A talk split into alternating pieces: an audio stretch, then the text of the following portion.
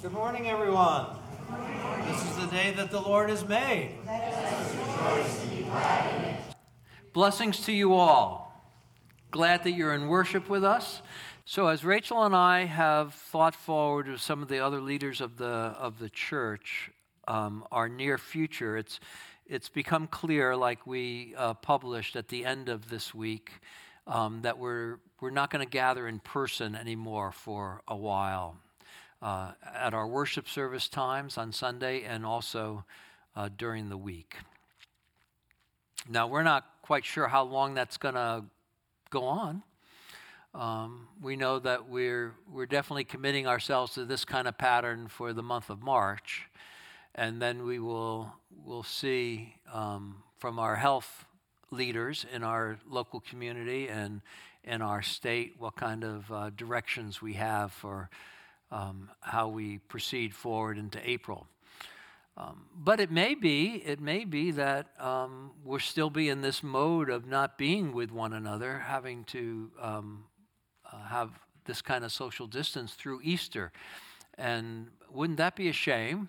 Um, but if that's the way it is, that's going to be the way it is, and we will um, do Easter remotely each of us from our homes. Um, we'll do whatever we need to do to keep each other safe, but also to worship God and build a sense of community with one another. So, our, our intention at this point is that um, we would have a, uh, a worship um, brought forward to you electronically.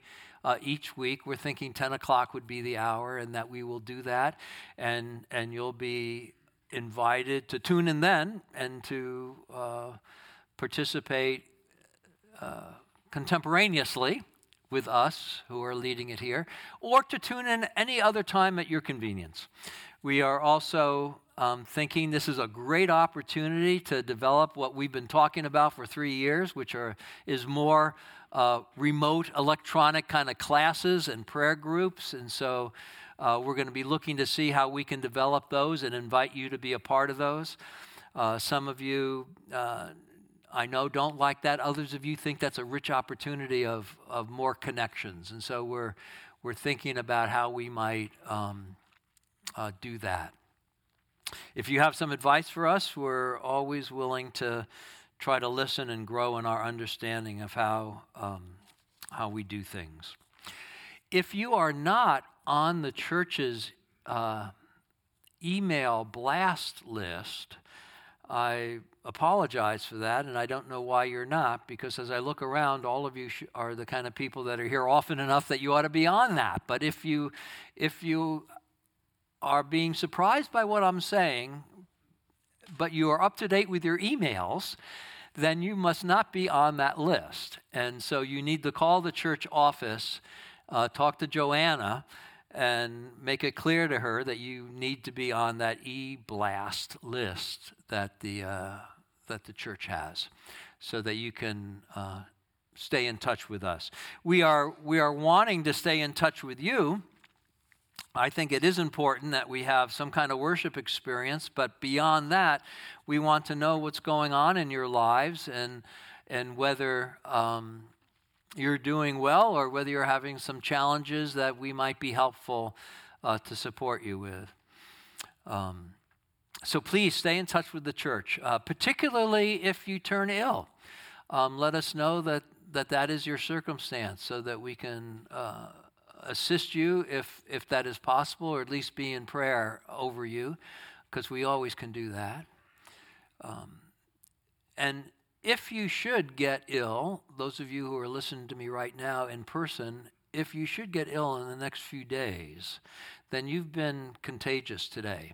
And so we want to know that so that we can um, share with our friends who perhaps are in contact with you today uh, that concern that they should be um, monitoring themselves. We're always, we all should be monitoring ourselves all along, but that would increase that. But be in touch with your church and uh, help us to be in touch with you so that we can stay connected uh, in worship of God and in uh, caring of one another. Now, we, we do have a worship service already planned this morning with different parts of it. Um, but Maurice is reminding us, I'm not going to ask him to read it. No, you can stay in your seat. Thank you anyway. Um, that Psalm 91 is just a marvelous psalm to bolster our spirit of, of being in God's care. So we have other scripture for today, and we're going to start to get into worship now, 10 minutes later than we usually do. Um, but take that to heart. Maybe uh, make a note for yourself. Um, or during the offering, take a look at it. Psalm 91. The Psalms are full of marvelous uh, passages for us that give expression uh, to our joy, our concern, and our anger um, as people living in this world or people of faith. Uh, Psalm 91 is, is one that kind of uplifts our spirit in the face of, of great challenges. So you may want to uh, be attentive to that. So let us now center ourselves, um, rejoice in the fact that we are here today with one another, and be in worship.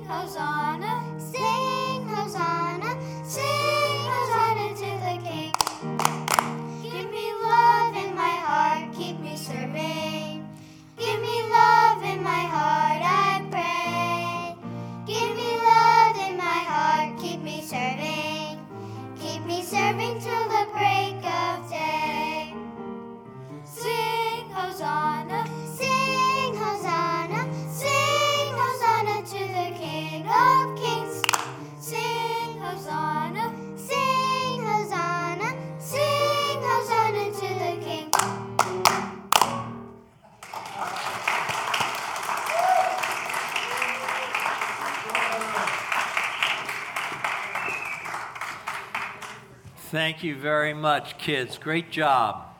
Great job. Donna, thank you. And parents, thank you for uh, staying here a little extra length this morning so that we at our 1030 service could enjoy uh, the singing of the kids. Good morning, everyone. Good morning. My wife Anne and I, my name is Jeff Barnhart, this is Anne Barnhart. We come to you from Mystic, Connecticut, and we are indeed giving the concert this afternoon at 4 p.m. as Ivory and Gold. Ivory because I'll be tickling the ivories, and gold because Anne's flute is made of gold. Uh, we're here to offer just one tune today, which, given what your pastor's been saying and what we've all been experiencing over this last week, especially, seems quite timely. It's a piece written by a fellow who uh, was born outside of Cape Town in the Veldt, in a tribe. So, not right in Cape Town proper, Cape Town, Africa. His name at the time is lost to the mists of time. Later on, he would take the name Abdullah Ibrahim. But back as a child, he was part of a tribe that had antagonistic tribes around it. Skirmishes and wars would break out literally in a day. And they believed that the most precious commodity the tribe had were the elders, the people who had taught them everything they knew, who through oral story had told them who they were as a people and where they were going. So if they got word ahead of time that a warring tribe was coming in, they would then grab the elders, take them into the hills, and hide them. And their philosophy was come in, destroy our homes, steal our cattle.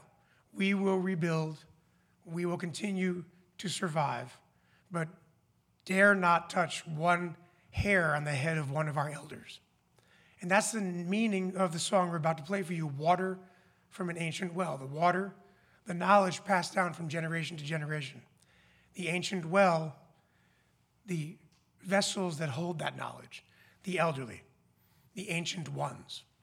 Uh, Abdullah Ibrahim is indeed one of them himself. He's 93 years old. He travels around the world, still performing solo piano concerts and spreading his message. So here's Water from an Ancient Well by Abdullah Ibrahim.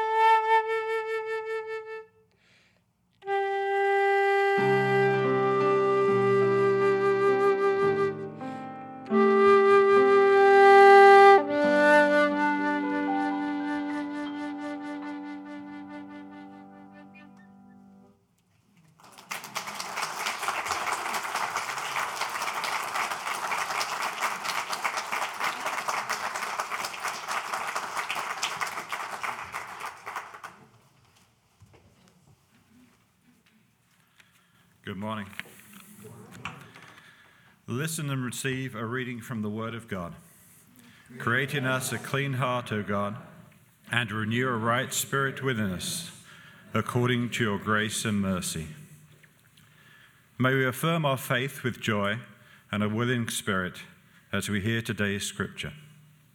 Our first reading is from Micah chapter 6, verse 8. He has told you, O mortal, what is good.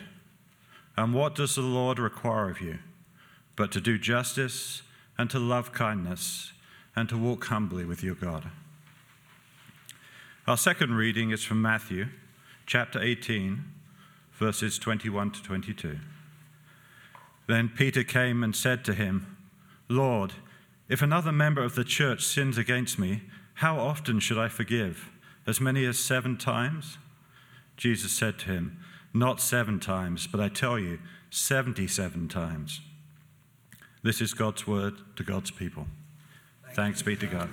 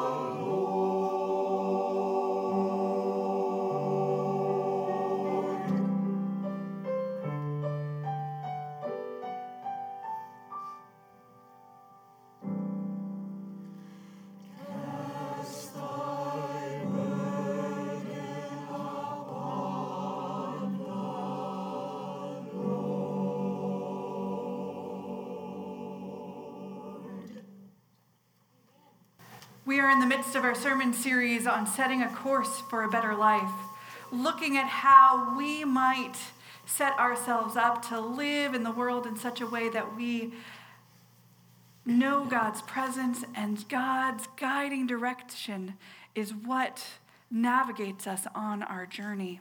This month, we're looking at turning ourselves from a focus of serve us or serve me to service and serving others. And between last week, this week, and next week, we are looking at the scripture Micah 6 8 of what does the Lord require of you but to do justice, to love kindness, and to walk humbly with your Lord. This week, we're going to focus on the love kindness or love mercy aspect of that scripture. And depending on what Bible you open up, you have a different translation because in Hebrew, the word is hesed, which is difficult for us to translate into English because there's so many nuances and variations of the word and different aspects of it. Just so you know, hesed is used over 240 times in the Old Testament and is often translated as mercy, but it has a broader meaning concerning loyal or steadfast love and a covenant faithfulness. There's no one single word that, that defines it well, which is why we have differences in translations. A word that might be the closest definition is devotion. But it's a devotion that is commit that commits love in actions so that when we talk about it, it, it, takes on the aspects of mercy and loving kindness or just kindness. Scripture, when it's used in the Old Testament, frequently praises the Hesed of God. Those things that tell us that God has a covenant with us, to be in relationship with us, even when we have turned away and our love has failed. God continues to want to maintain that covenant with us, sent his son to live among us, taught us what it meant to be kind and merciful. The scripture that we read from the New Testament today reminds us how often we're supposed to forgive. And we remember and reflect on the fact that God has forgiven us over and over again, but continues to say, You are loved. I'm going to show you mercy, and I hope to be in right relationship with you. When I think about tangible examples of this example of Hesed, mercy, and kindness, I think back on the story of Les Miserables.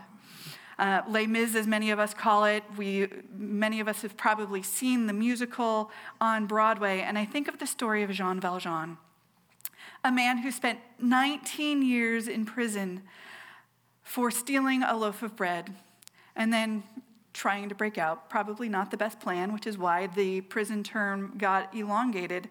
But as he was finally released after 19 years, no one wanted anything to do with him. No one wanted to, to welcome him into their community. And so he ends up being taken in by a local church. The bishop at the local church knowing God's law requires love, charity, and hospitality, tells Jean Valjean, though our lives are very humble, what we have, we have to share, and welcomes him into the environment and encourages him to embrace what the church has to offer. Jean Valjean took that encouragement a little too far and embraced some silverware and went off into the night. He got arrested by a police officer uh, who said, How did you get the silverware? The police and Jean Valjean said, Oh, the church gave it to me so that I could have a fresh start. The police officer didn't quite believe him, so brought him back to the church to, to talk with the bishop and see if the bishop would corroborate his story. This put the bishop in a very difficult position. He had shown this criminal charity and had been repaid with theft of one of the church's few um, significant possessions. And he was well within his rights to tell the truth about this betrayal, and no one would have questioned whether or not he had done the right thing. But instead of turning Jean Valjean in, the bishop grabs candlesticks from the church and shoves them in the criminal's hands. He tells the police that not only did he give Jean Valjean the church's silverware, but he had forgotten to take the candlesticks with him. The police officer left, and the bishop turns to Jean Valjean and says, Forget not, never forget that you have promised me to use this silver to become an honest man. Jean Valjean, my brother, you belong no longer to evil, but to good. It is your soul that I am buying for you. I withdraw it from the dark thoughts and from the spirit of perdition, and I give it to God. The bishop acted mercifully when it seemed like he should, like Jean Valjean could have and should have been punished. And that act of mercy transformed, transformed Jean Valjean's life. And he changed the way he lived by that gift of grace and mercy and kindness that he received from the bishop. Mercy isn't just about being nice, it's a it's a kindness that is extended at personal cost when it's within our power to do otherwise. It's having the ability to see the big picture instead of being so focused on what we feel like we deserve. Mercy and kindness at its best has the power to soften hearts. And not just soften hearts for, for the person who receives mercy and kindness, but for us who give mercy and kindness as well. It gives those who receive forgiveness or mercy and kindness, whatever word you want to put in there, a new beginning. And it lets those of us that extend the act, uh, the act of forgiveness or being generous to someone the ability to let go of any animosity that we have, and to see the world a little bit different than we would have otherwise. As individuals, we're called to extend that mercy and kindness to others, to the point that the Pope, in his Ash Wednesday sermon, actually talked about kindness, talked about how he, he was addressing social media in his, in his conversation, but he said, with the anima or the anonymity that we have on Facebook and social media, we can be so mean and, and convey so much vitriol into the world. And the Pope encouraged us to consider how we might be kind instead of perpetuating anger and negativity in the world. We were encouraged to remember that we don't know what's going on in each person's lives, that our words and our sentiments, whether in cyberspace or in real life, can either bring a blessing to an individual or help to continue a really bad day that they've already had. We have the opportunity to change the dynamic and change the conversation by choosing kindness and mercy rather than engaging and perpetuating the cycle of negativity. A few months ago, I asked the question of some friends what books should I be reading right now? And one of the books that was recommended to me was Have You Seen Luis Velez? And I'm so thankful that I clicked on that book to read in the weeks leading up to our month about service. Because this is a book that talks to me about kindness and pausing to take a moment to engage someone in conversation that we might not have otherwise. For those of you who have been in worship the last few weeks, you've heard me talk about our GPS, our God positioning system, and how that is the Holy Spirit guiding and directing us.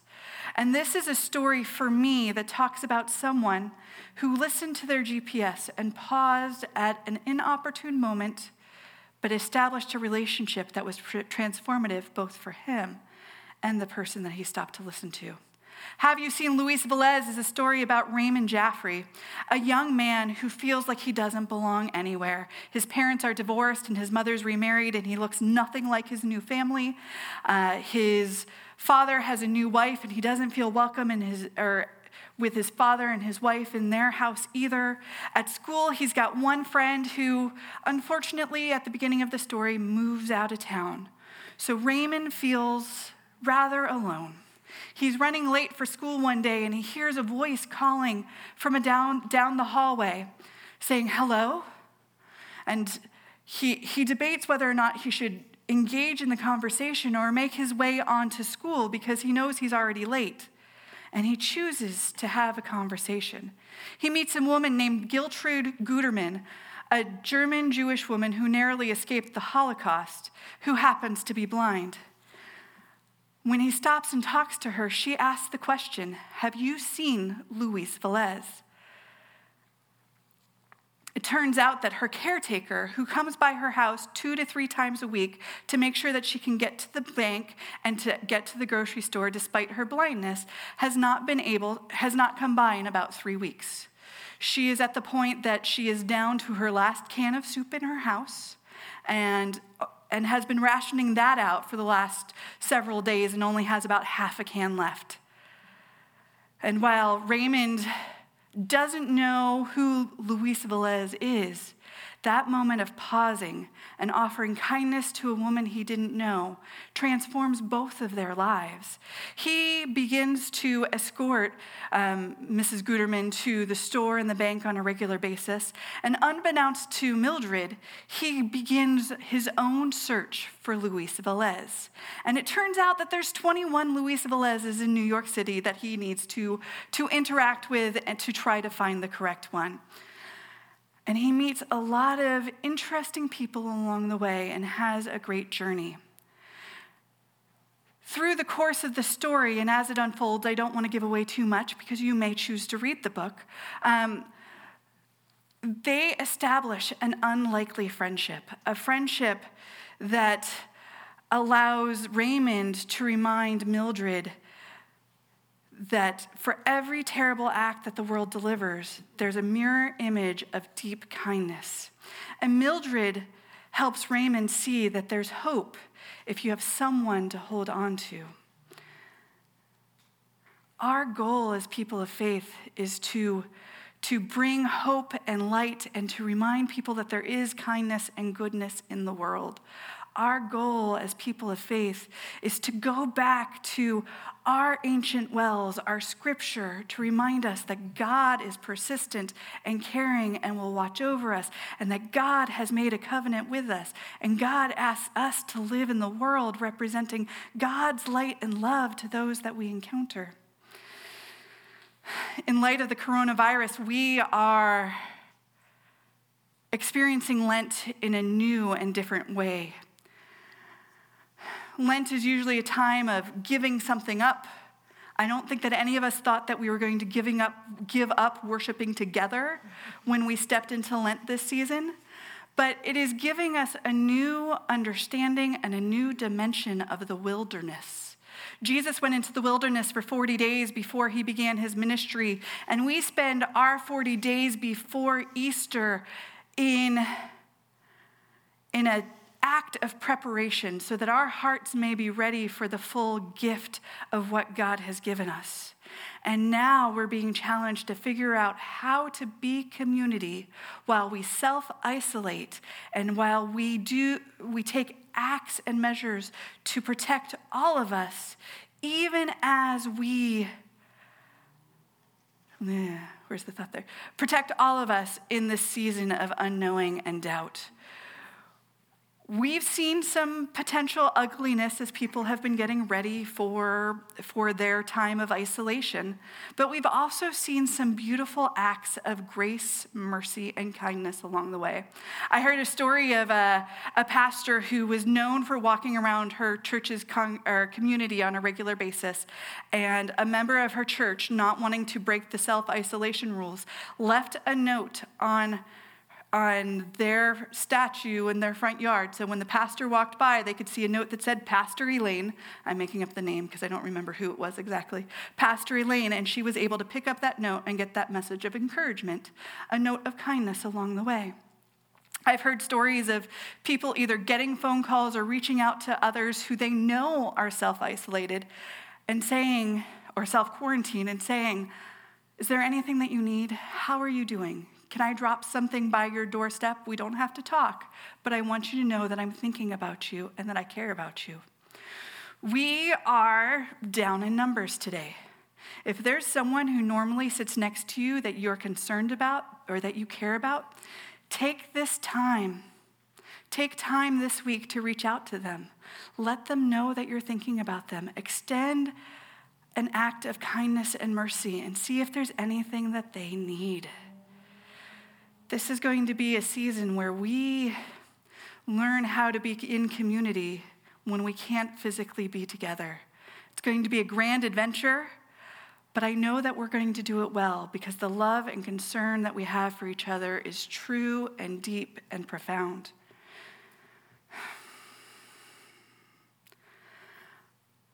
We've been reading a book called Shift 2.0, and the author of the book says to be a disciple is to be a servant. To be the church is to serve. The church cannot be the church without being missional in nature. We as a church have the opportunity to represent God's light in the world as all of this is going on. I know that we're not meeting to do our processing session next week as we had hoped to, but I hope, however, we do that, and we will come up with a way, I promise you that, that we as a congregation take the time to figure out how we may be in the ministry of engagement, interacting with people, helping one another, and recognizing that it is a a relationship of reciprocity and mutuality. That we're not going into it thinking that we're better than those that we're serving, but we're going into a situation saying, we want to work with you so that we are making our whole world and community better, and that we are striving to benefit the wholeness of God's kingdom. I am so thankful that we have a feeding program in our community. And my heart breaks that that feeding program is going on hiatus for a month because that means that some of those that depend on the food will not have their nightly hot meals to turn to. But I'm thankful that it exists, and I'm thankful that while they have discontinued the hot meal program on a nightly basis over the next month, that Harbor House is working to make sure that they have bag lunches on hand so that those that do depend on the meal still get meals and are sustained physically while they cannot gather together for the hot meal and community together. Praise be for being the hands and feet of Christ in the world. I know that several Alcoholics Anonymous groups and other anonymous groups are trying to walk this road of mercy and kindness in the midst of the coronavirus very tenuously because they recognize that while we are safer when we don't gather, that some people's sobriety are dependent upon that accountability. So they're trying to find new ways to be a support and a community to one another while honoring social distancing, but also recognize that there is a need that may be more significant than some, to some than staying apart from each other. So I hope and pray that as the AA and other A communities discern this process, that they make choices that are the best for everyone involved and figure out how to support one another so that they have mercy and kindness in the decisions that are made. We are called as people of faith to acknowledge the hesed that God has given to us, to acknowledge the, the covenant that God has made with us, to walk with us, to support us, to extend mercy and kindness upon us when we step off of the path of faithfulness. But God also asks us to establish a covenant with God and with our community, to extend mercy and kindness, to show appreciation for what God has done, and to live in such a world that we are making sure that the mercy and kindness that God has provided to us is provided to those in need as well. I hope as our beloved community, we might find a way to make mercy and kindness a standard of our lives and a way in which we serve God to the best of our abilities. Amen.